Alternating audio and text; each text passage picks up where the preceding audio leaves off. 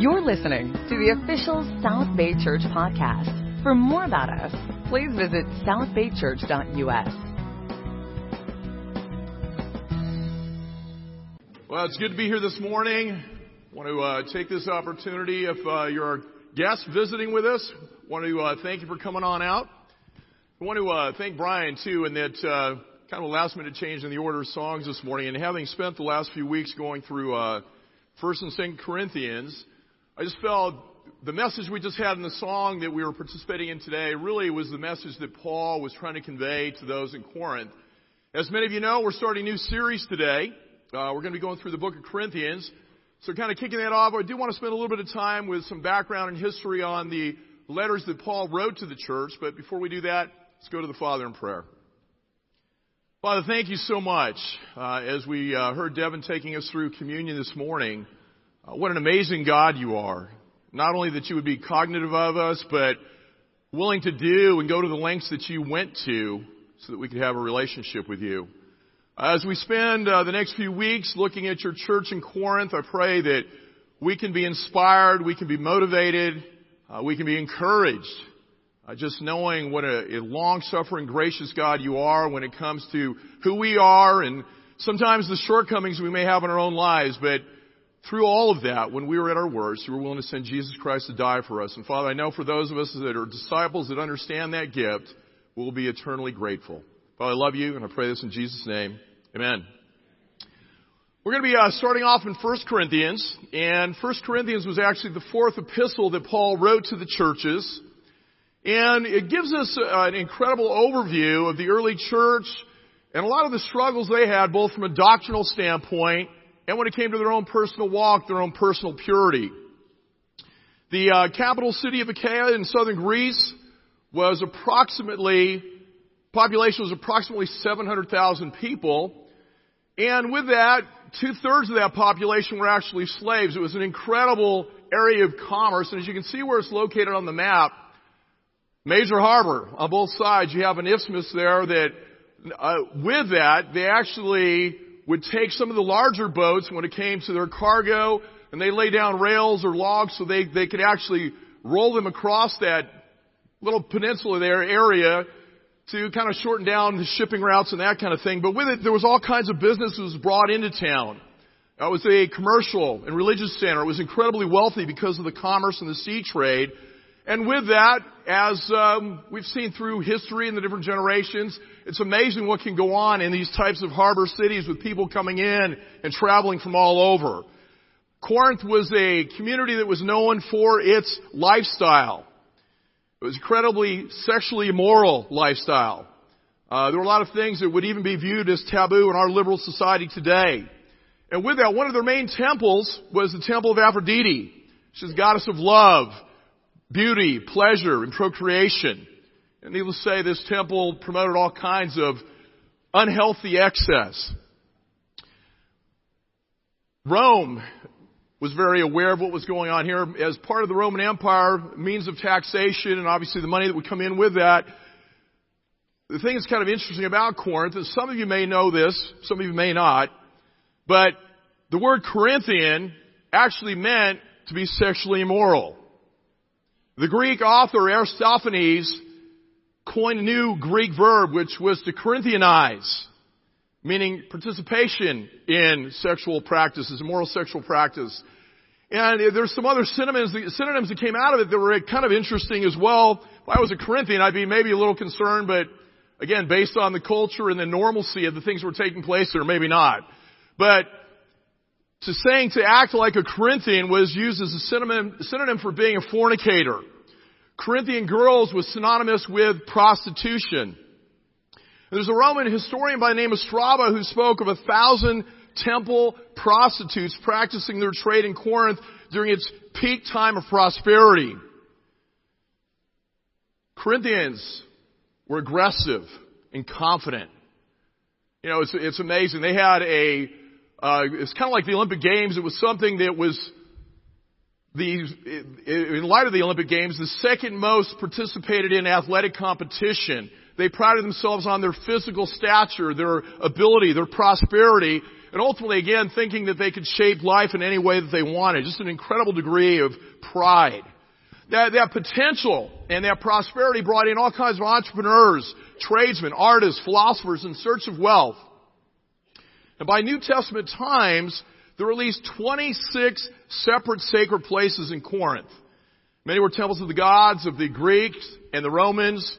There was also a center for your Asian mysterious types of practices and religions. And uh, archaeologists actually found a Jewish synagogue in the midst of all that as well. Now, Paul's Corinth, Brian mentioned this last week, but I thought it was worth mentioning again, is that that period of time in Corinth was something that we would equate today to New York, Los Angeles, or Las Vegas of the ancient world. And the church in many ways was a mirror image of the diversity and the craziness that was known as Corinth. The uh, church in uh, Corinth was established around 50 to 52 AD by Paul during his second missionary journey. And Paul taught there in the synagogue until Jewish opposition got to the point where they basically drove him out of town, at which point he started to engage the Gentile population. And he spent about 18 months evangelizing and teaching there in Corinth, which we can see in Acts 18 verse 8. The church in Corinth, heavily influenced and plagued by many of the social ills of its community surrounding it. And when we think about it, if you take the time to actually read through the book, you'll see it really mirrors what we're dealing with today and a lot of the situations we have in our world today, whether it's in the cities that we live in, what we have in media, TV, social media, any of the different things that we've got going on, the excesses and the craziness and the self-centeredness really mirrors today what we've got going on in so many different ways. The purpose of the book ultimately was to remind the Corinthians, as we heard in the song, that guys, in spite of everything that's going on, you have been set apart. Jesus Christ came for you personally and demonstrated to you the way to walk, the things to do, the things that you should or shouldn't engage in, how to be a light in the midst of all this craziness and stay focused on God. Today, the letters to the Corinthians are still current for each and every one of us. And you think about what you see in the news today, all the violence, the terrorism, the crazy politics, success, money, the things that we're called to target you know, the celebrities in our lives today. These letters are every bit as significant today as they were when Paul was speaking to the church in Corinth. And ultimately, that being set apart is something that we can rejoice in when we embrace God and we live in accordance with what Jesus has established, knowing that one day, doesn't matter who you are, what you believe, what your stance in life has been, judgment will come and every knee will bow before the Lord Jesus Christ. This is the significance of these letters, is the need to really know and hang on to these things as well. The outline of the book, I wanted to run through this quickly for you, just kind of give you an overview of what it is that's taking place. There was a lot of things going on that plagued the early church. Sectarianism, there was this excessive attachment to a particular sect or party, especially in religion. We know that some in, Cephas, some in uh, Chloe's household had notified Paul, there's, there's issues. People are getting caught up in uh, this following individuals and losing sight of Christ. Some follow Peter, some follow Paul. And really understanding that the only one that we're called to follow, it doesn't matter how it's spoken, what the preacher looks like, whatever it is that's going on there, the thing that we need to be focused on is the message about Jesus Christ. There was sexual morality. We see that in chapter 5. There was litigation among disciples. Disciples were going to secular court and suing one another rather than bringing things to resolution along the ways that Jesus established throughout the Gospels. There was sexuality versus spirituality using spirituality and grace as a means to continue to live the way they lived as Corinthians. And then in chapter 7 through 16, Paul addresses a lot of different questions that the church has, which really, as we go through these, we'll see isn't a whole lot different than some of the things we're faced with today. His stance, the biblical stance on marriage, divorce, remaining single, what true freedom looks like in chapter 8, women in worship, how do you navigate that? The abuse of the Lord's Supper. Spiritual gift problems. You know, there were divisions and factions based on the different gifts that people claimed that they had. And again, it became about self rather than about Christ. There were those that didn't even believe that the resurrection had taken place, and Paul spends a ton of time helping people understand what happened and the individuals that witnessed what happened and the need to embrace the fact that not only did Jesus resurrect from the dead, but if we live in accordance with what Jesus established, we too will resurrect from the dead and spend eternity in heaven with God. And he even addressed issues with a weekly offering. A lot of these are things that we've never seen in the church, right? Some of you got that. Why do we need to know all of this? Because again, today, the situations in our world really aren't any different. LA really isn't any different. Now, I want you to think about this for a moment. How do you feel about the South Bay Church? And this is kind of rhetorical. I'm not looking for you to raise your hands. I won't be calling on you. But when you think of your church, do you get excited or depressed? Do you think of the church's strengths or weaknesses? Do you think of what's happening or what is not happening within the church? Do you think more about what your preacher's wearing or how he's saying things rather than what he's saying? You think about how the singing moves your heart or the fact that they didn't sing your favorite hymn or your favorite Christian song or secular song from iTunes? How do you feel about your church? How do you feel about those who are part of your church? Imagine with me for a moment that this is your church. A church filled with divisions and factions. There are preaching cults where church members favor one particular preacher over another. Imagine a church filled with sexual morality. Some of the members of the church are visiting prostitutes. One church member is even having a sexual relationship with his stepmother. Imagine, if you will, with me, a church where believers don't work out their problems. Instead, they sue each other. Imagine a church where debates rage on topics like Christian liberty, men and women's roles, prophecies and speaking in tongues. And on top of it all, imagine a church where the Lord's Supper is abused and a significant number of people within that church don't even believe in the resurrected Christ. Church I just described is the first century church of Corinth. A church that the apostle Paul planted. Think about that. The apostle Paul. This is the church he planted. Now does that say something about his leadership or his church building abilities? Think that through. How do you feel about your church? Do you feel any differently? Perhaps as you sit here this morning, you might be a little bit encouraged that, you know, things in your church aren't nearly as bad as you thought they were. But regardless, the question that begs to be answered here is, how did Paul respond to all this? To this unlovable church that only a controversial talk show host like Jerry Springer could love. I mean, think of the fodder in that church for Springer. He could go, he could do an entire season on just the members of the church in Corinthian, or the uh, church in Corinth. Paul surprises us and he responds with optimistic thanksgiving that leads to deep convictions about the power of the cross. Paul starts with a greeting. Kind of a short one. And he doesn't waste any time with this incredible expression of gratitude for his brothers and sisters in that church in Corinth in 1 Corinthians 1.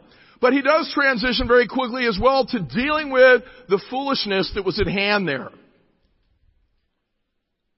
He starts out, I appeal to you. I beg you. I urge you to come to an agreement. An agreement of unity based on the conviction and the understanding of who Jesus Christ our Lord is. Let's go ahead and turn to 1 Corinthians 1 verse 18. 1 Corinthians 1 verse 18 says, for the message of the cross is foolishness to those who are being, or to those who are perishing. But it's the power to us who are being saved. For it is written, I will destroy the wisdom of the wise, and I will set aside the understanding of the experts. So Paul brings up an important point right here for the followers of Jesus Christ. He reminds them, as he reminds us, that there are two ways to see the cross. Foolishness or wisdom, and it's very clear it's black or white. You know, I look back to my childhood, my teen years. You know, you get those warnings as you're growing up, don't go here, don't do this, don't do that, that, or the other. And it's amazing how we can ignore that direction. I don't know why, and some of you, are, I know some of you are going to laugh at this. Um, not the fact that I was in band, but in being in band, the only, seriously? Totally lost my train of thought. That, that wasn't the funny part. But I remember um, band was kind of where I got my freedom because my mom and dad really had no idea as to when practices ended and when they should anticipate me coming home. And there were a number of instances where after band practice in the evening, I can think of two in particular that I almost died. And I also remember very specifically the direction I got, which was to come straight home. One night I decided with one of my buddies, you know, yeah, this is back when the mini trucks were a big deal. You teens were going to have absolutely no clue what I'm talking about. But you know, they were lowered and dropped and had all kinds of crazy fenders and paint jobs and all that good stuff. And I was in the back of my buddy's, uh, I think it was a Datsun truck at the time. It wasn't even Nissan yet. And uh, we had a bag of oranges, and we decided we were going to go out on Azusa Avenue, which is a pretty major highway in West Covina, and I was going to throw oranges at the windshields of oncoming traffic. I don't know why we thought that was a good idea or why we even thought it was cool. And I should have given a lot more thought to my placement because there was a median which would have made things a little bit more difficult for the individuals that ended up following us after I smacked the windshield with a few oranges. But I remember standing up in the back of this truck and I smacked this Chevy Impala that was really tricked out, lowered, crazy paint job, all that good stuff. There were a carload of guys that weren't super happy with what had just happened. And I happened to do it at an intersection where we were able to do, it and pull a U-turn and follow us. Now, they had an eight-cylinder engine. We had this little four-banger Nissan. And my buddy was scared out of his, you know, mind. And he throws this hard right-hand turn into the first street that we go in. I'm still standing up in the back of the truck. I fly out, land in Ivy, which thank God for that you know, and back then I was weighing about 99 pounds, so point of impact probably wasn't that much on the ivy. But I landed literally right next to a, one of the old school metal sprinklers, and if I had been like four or five inches to the left, it would have gone right through me. But you know, it's amazing how we can get these warnings and there's these messages we hear and there are these signs that go on in our lives and how we think we know better and we ignore it. And this is exactly what was going on with the church in Corinth. You know, as I, as I matured in life, there's this transition where it's just stupidity to thinking you've got it all dialed in, you know what's going on. You know, as I stated as a youth, didn't really accomplish a whole lot. Did well in school, had major self-esteem issues, but there was a point in time where I started to buy into my own propaganda about how awesome I was. I, you know, I'd, I'd transitioned into management at Santa Monica Ford. I was a closer for them, and then actually within less than a year, transitioned into director of sales of the second largest Ford dealership in the United States at the time. 1989. New home, new baby Shailene. I had a monthly guarantee, which was unheard of in the automobile industry. And I had one of the first three probes in Southern California. And some of you are, what the heck's a Ford probe? Well, it didn't last very long because of the name. It was supposedly going to be the replacement for the Mustang, but it was front wheel drive. The Mustang aficionados got their skivvies and a wide, and needless to say, it was a very short run of that particular car. But it was cool. I'd literally have people pulling up in me next to, in, next to me in Ferraris wanting to know what the heck I was driving. So I thought I was way too cool. Success in the workplace. You know, when it, when it got right down to the important things, not so much at home. I wasn't successful in my marriage. Needed marriage counseling, and that didn't help a whole lot. Wasn't uh, was I was not really a success when it came to the significant things in life. My parenting, the relationship I had with my kids who were five and two at the, t- or actually at that point in time, Shailene was a newborn, Stephen was about two and a half, three years old. Not much power in these areas or success in these areas that were really significant in life. Areas that I needed help in, but I didn't really understand what or how that looked like. And it takes us to the power of the cross, the power of the crucifixion. How incredibly sobering Paul's message was to the Corinthians. There were those in their midst that not only understood the power of the cross, but they understood by seeing the Romans' demonstration of that punishment firsthand. Those that were in opposition to Rome being nailed to a cross and displayed publicly along the streets. And Paul reminds them of the power of the cross. The power, the real power in this world is found in the cross, the crucifixion. And for them, they understood when Paul talked about the foolishness of the cross, it was something very blatant in the face of those that were to hear the message.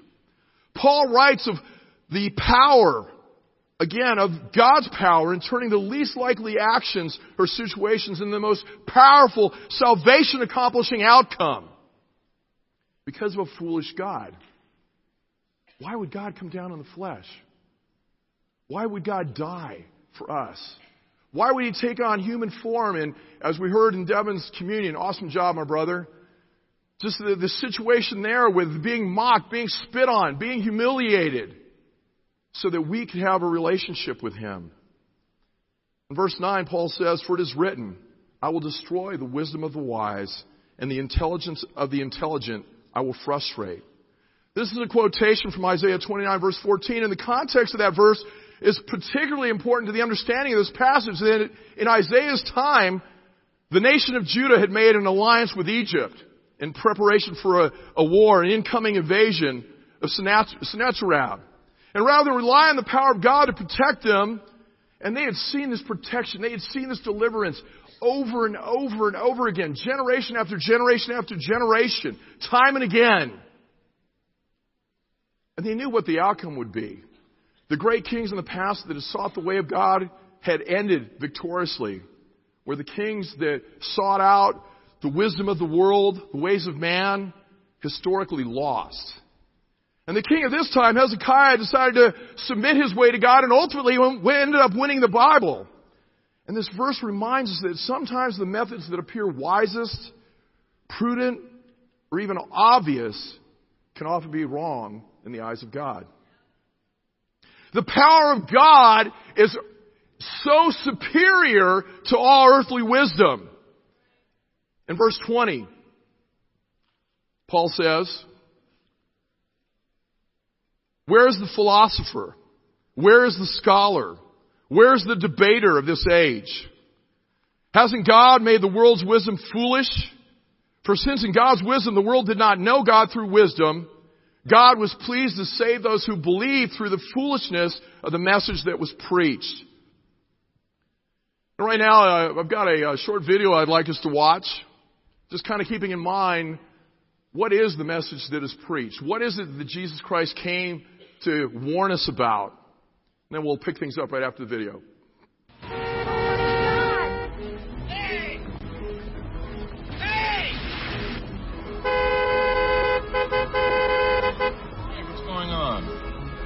Joker wants to race. Race? That's ridiculous. All right, come on. Let's go. Let's go. Put your window down! He wants something. Uh, he's probably drunk. You're going the wrong way! What? You're going the wrong way! He says we're going the wrong way. Oh, he's drunk. How would he know where we're going? Yeah, how would he know? Thank you. Thanks a lot. Terrific. Thank you. what a moron. You're going in the wrong direction! You're going to kill somebody!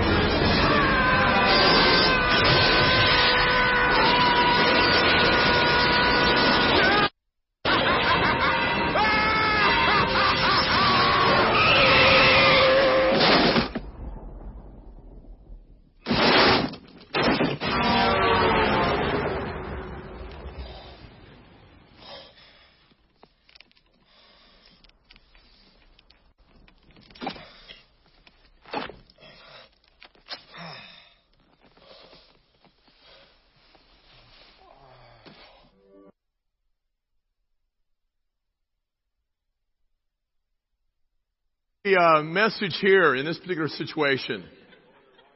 You're going the wrong way. And we look at this and it, you know, I mean, the video is pretty funny, right? But we've got to ask ourselves, how many times have we heard that message? You're going the wrong way.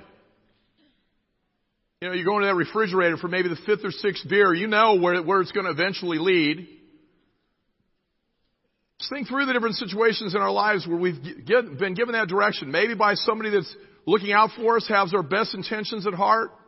Or, or the scriptural passages we know when it comes to the warnings and the encouragement if we adhere to and listen to what God wants us to do. Does not our Creator know what's best for us? I mean, the very individual, God, who breathed life into our lungs, probably knows what the best outcome is going to be based on decisions we make. You know, what was the message preached? You're going the wrong way. And this is what I love about Jesus Christ. He meets us exactly where we are. And I'd like to put this out there to you this morning. Where are you right now? You know, from a religious standpoint, maybe you're feeling super spiritual. You're on a spiritual high right now. Jesus is there. Maybe this morning you're feeling just a little, eh, meh.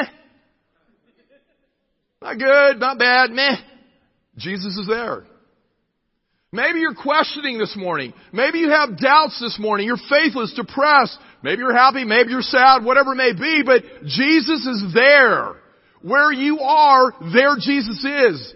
Jesus meets us where we're at, which is amazing, which is awesome. And we can see it time and time and time again in the Bible, in the Gospels. Where are you this morning? Let's take a look at Matthew 19, verse 16. Now a man came to Jesus and asked, Teacher, what, what good thing must I do to get eternal life? Why do you ask me about what is good? Jesus replied, There's only one who is good. If you want to enter life, Obey the commandments. Which ones? The man inquired. Jesus replied, do not murder, do not commit adultery, do not steal, do not give false testimony, honor your father and mother, and love your neighbor as yourself.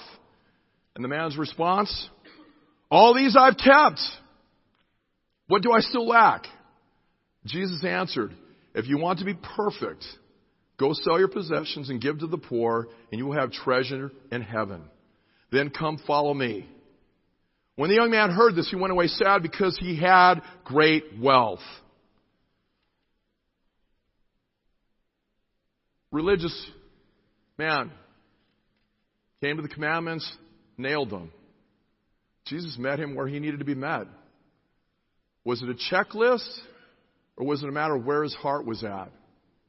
And we've got to think about that today. It's, sometimes we can get sucked into just going through the motions. But is that what God wants? God wants our hearts. God wants that engagement. God wants that personal relationship.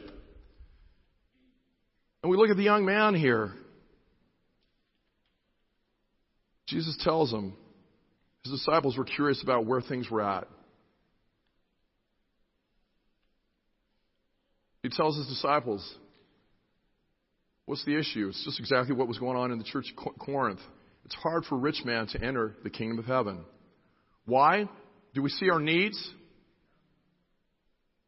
Nice house, nice car, money in the bank account. And we can get caught up in our own propaganda about how awesome we are. That was my thing for years, first 32 years of my life.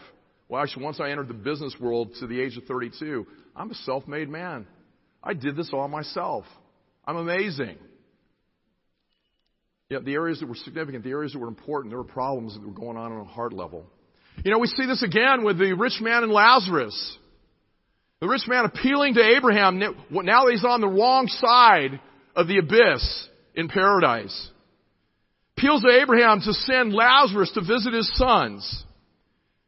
And in that parable, what was, what was Jesus' response? The message had already been brought to them by Moses and the prophets of old. He heard the message. But what was the response? Jesus goes on to say, even if someone were to rise from the dead, that the point would be missed because of our pride, our arrogance, our thoughts about how amazing we are in our own minds. So what about us here in 2017 today? What does it mean for us? What can we glean from this account? We need to go after God's Word and godly people because the things of this world are always going to be pursuing us.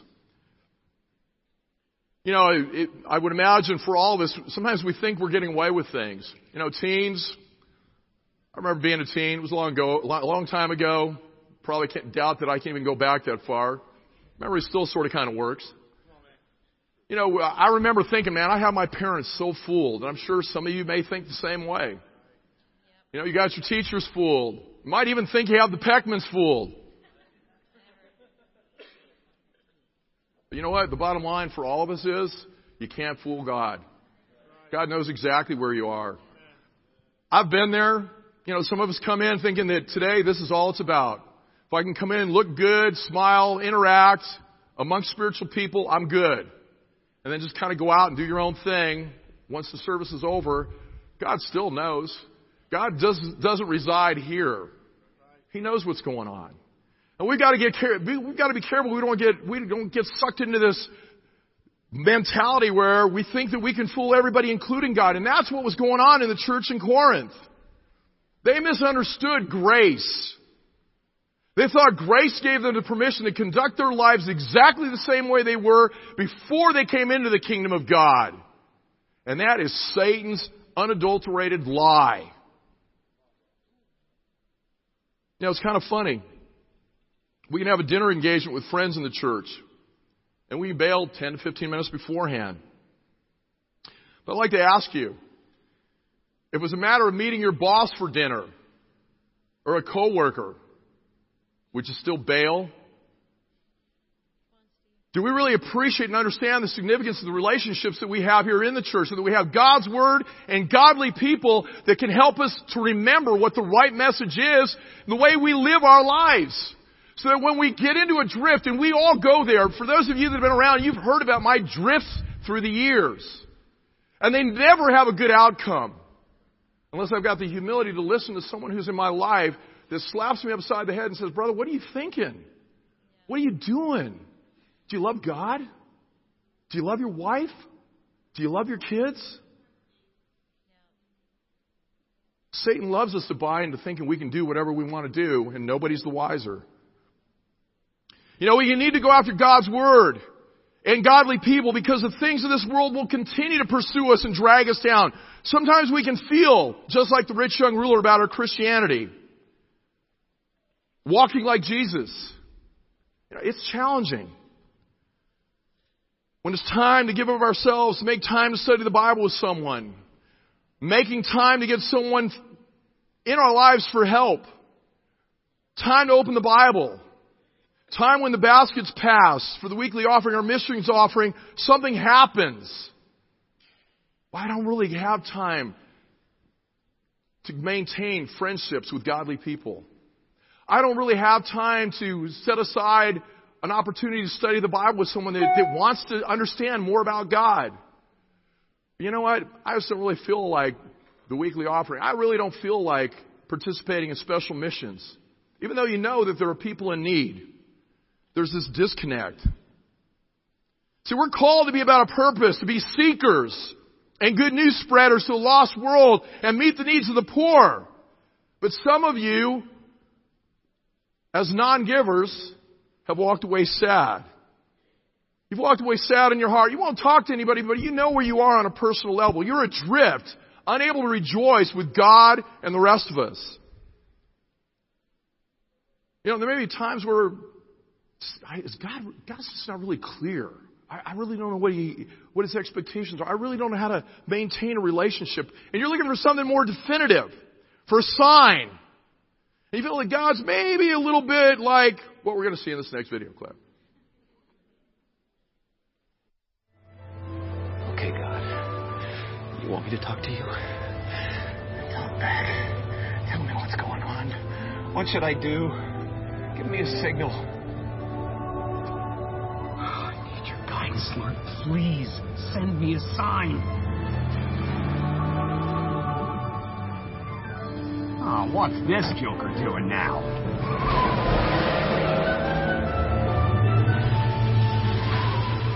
Okay. All right. I'll try it your way. All right? Lord, I need a miracle. I'm desperate. I need your help, Lord. Please reach into my life. Uh, what the? Yeah. I got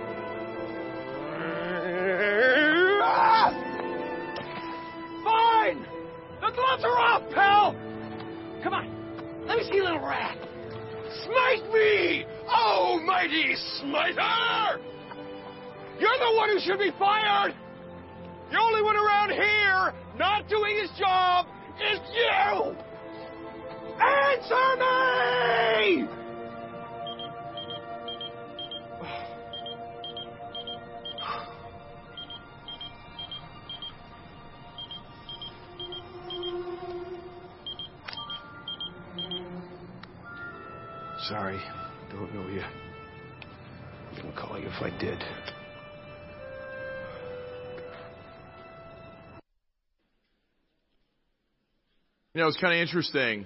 Things through time don't change. In verse 22, says the Jews ask for signs and the Greeks seek wisdom. The Jews ask for signs. Thousands of years worth of preaching, enslavement, deliverance, and now God in the flesh, and they were not willing to see what was going on. You know, we might be like Bruce Almighty, looking for a sign and being so caught up in our little worlds, we miss it. And for those of you that are younger and want to know what that thing was on his belt, that was something we used to communicate before we had cell phones. Can't believe how old that movie is. I didn't realize it until I got to see that wonderful pager. But you know, we, we could be like Bruce Almighty, smite me, almighty smiter! And then the way it closed out, don't know you, and I wouldn't call you if I did. Isn't this how we can be? Seeing and unbelieving? You know, we have the death, of Lazarus in John 11 verse 38. Where Jesus once more, deeply moved, came to the tomb. It was a cave with a stone laid across the entrance. Take away the stone, he said. But Lord, said Martha, the sister of Lazarus, the dead man, by this time there's a bad odor, for he's been there for four days. Then Jesus said, did I tell you that if you believed, you would, he would, you would see the glory of God? So they took away the stone. Then Jesus looked up and said, Father, I thank you that you've heard me. I knew that you always hear me, but I said this for the benefit of the people standing here, that they may believe that you sent me. When he had said this, Jesus called out in a loud voice, Lazarus, come out. The dead man came out, his hands and feet wrapped with strips of linen, cloth around his face, and Jesus said to them, take off the grave clothes and let him go. Therefore many of the Jews who had come to visit Mary and had seen what Jesus did put their faith in him. But some of them went to the Pharisees and told them what Jesus had done. And this just boggles my mind, but probably shouldn't. It says, And the chief priests and the Pharisees called a meeting of the Sanhedrin. What are we accomplishing? They asked. Here is this man performing many miraculous signs. If we let him go on like this, everyone will believe in him. And then the Romans will come out and take away both our place and our nation. Then one of them named Caiaphas, who was the high priest that spoke, you know nothing at all. You do not realize that it's better for you that one man die for the people than the whole nation perish. And it's amazing in this, he's right ultimately, but how wrong he was about his perspective based on the statement that he had just made. He did not say this on his own, but as the high priest that year, he prophesied that Jesus would die for the Jewish nation. And not only for the nation, but also for the scattered children of God to bring them together and make them one so that from that day on, they plotted to take his life. The very thing the Jews have been waiting for. And many witness in this particular situation have been delivered to them. And what happened? They wanted him dead. Verse 48, we see because of their arrogance and their personal agenda, and the fact that Jesus called them to follow him, true discipleship, made them uncomfortable. They didn't want to give up what they had, so they missed it. They were so concerned about hanging on to this life that they couldn't recognize the very Messiah that they've been praying for for generations. You know, we can laugh at Jim Carrey and, you know, the, the road signs there, all the things that were right there in his face. But how many of us have prayed for something thinking God didn't hear us, only to realize later that God did hear us and gave us the right answer? Maybe not the answer we were looking for, but the right answer. Or maybe we missed the signs and we're still praying for the repercussions of doing it our way rather than waiting on God. In 1 Corinthians 1.23 it says, But we preach Christ crucified, a stumbling block to the Jews and foolishness to the Gentiles. Do we really need anything more than this? Jesus was crucified and rose from the dead. You know, I've been married for 32 years. And what I need to do is I need to boast in Christ crucified. Why am I my son and daughter's hero still to this day with all my shortcomings? There's only one response for that. I must boast in the Lord. Why am I a minister of the gospel? As sure as heck isn't because my religious upbringing or seminary or all these incredible things that guided me to this point. The only thing I can do is boast in Christ Jesus crucified. In 1 Corinthians 3 verse 18, it reads, Let no one deceive himself. If anyone among you seems to be wise in this age, let him become a fool that he may become wise. For the wisdom of this world is foolishness with God, for it is written, He catches the wise in their own craftiness.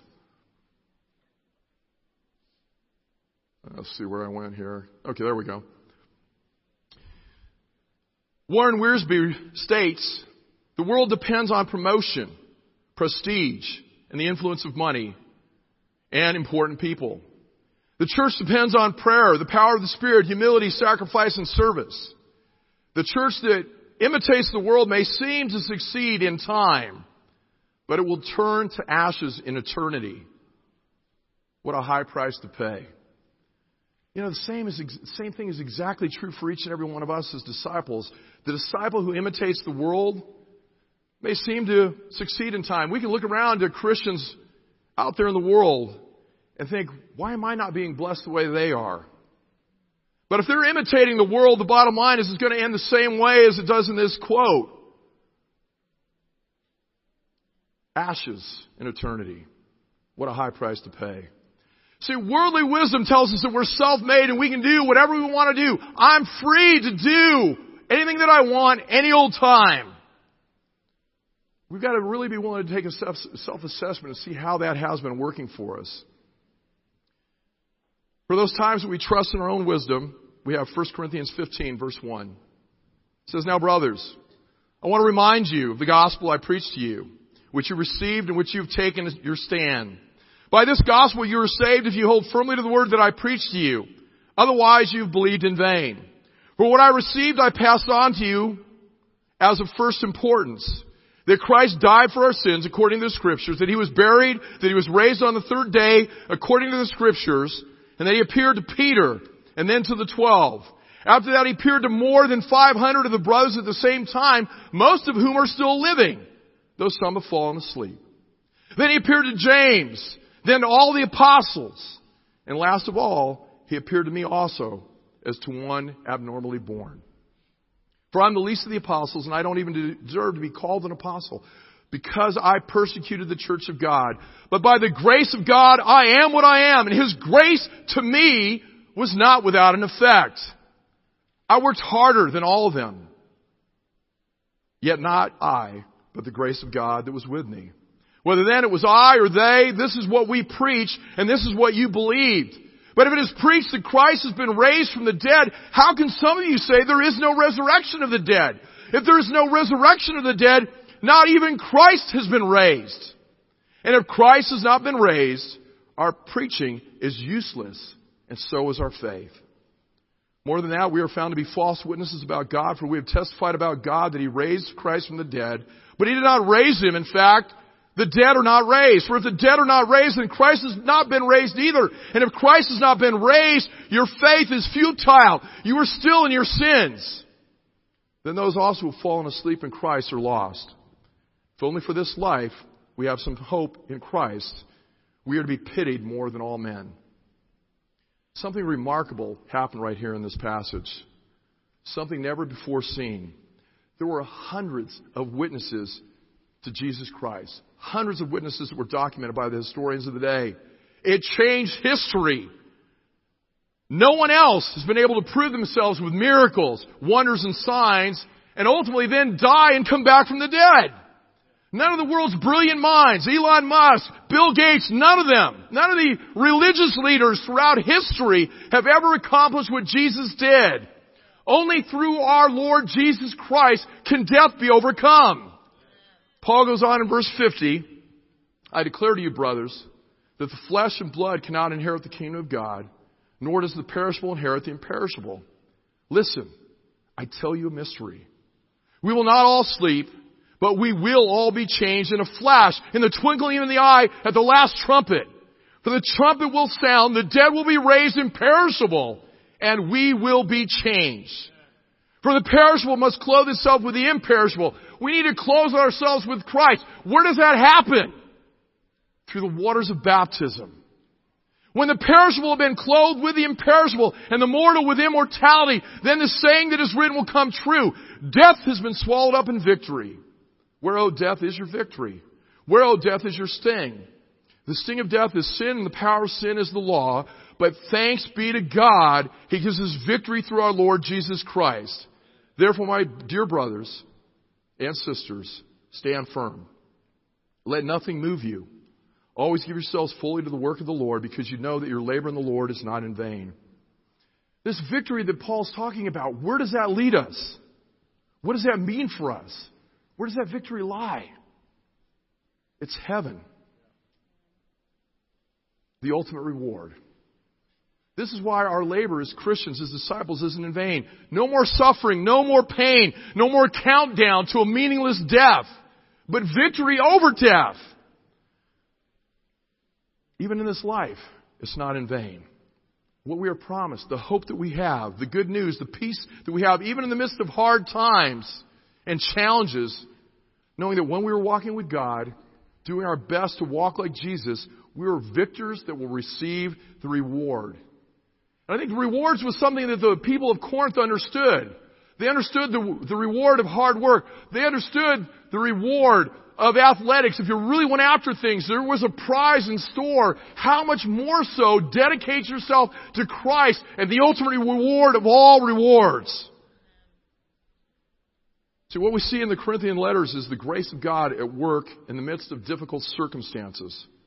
This shows us, and this is the thing that excites me the most, that God never gives up on His people. Ever. He will never give up on us. You, me. And it shows us that He's not satisfied, though, when it comes to things like division, sin, doubt in the community of faith, our church. See, the people that God sends to bring us great are not always perfect either. Paul wasn't. He was very open about it. You know, and I'm sure each of you can relate to that. I, you know, I, I give some thought to this next sentence. I give a lot of thought to it. There's uh, nine translations to support what I was initially thinking about going to, and I decided it might not be the best thing to do, and I didn't want to have to have a talk with Andy afterwards. So this is the one I'm going with. But you know, it's really amazing. If God can work through a talking donkey, Did I make the right choice? Amen. If God can work through a talking donkey, He can work through us. Amen? In the coastal Los Angeles region, in the South Bay Church, regardless of its challenges and imperfections, God has a vision of growing godliness and holiness and impact.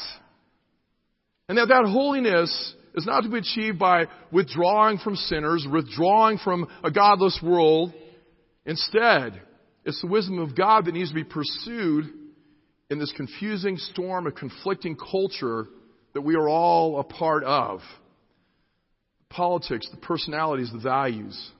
Holiness is the thing that needs to be pursued in the world in which we still live today, in spite of all the craziness. God still wants and needs people who aren't perfect, but are willing to love and to pray and to suffer and sacrifice with their time and their money to win over this lost world that we all live in. The question is, do we want God? Are we willing to embrace the foolishness of the cross? And close in 1 Corinthians 1, verse 19.